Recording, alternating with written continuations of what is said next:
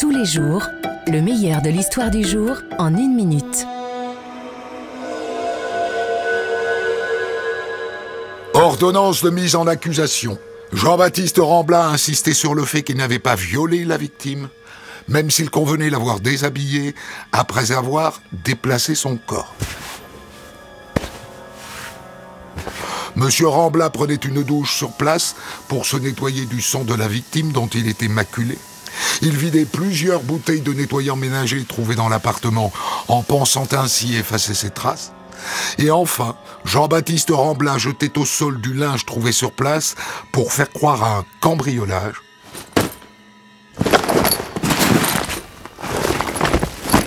Et il rentrait chez lui où il se douchait à nouveau.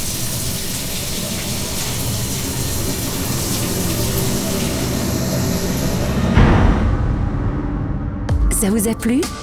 Écoutez le récit intégral sur votre plateforme de podcast.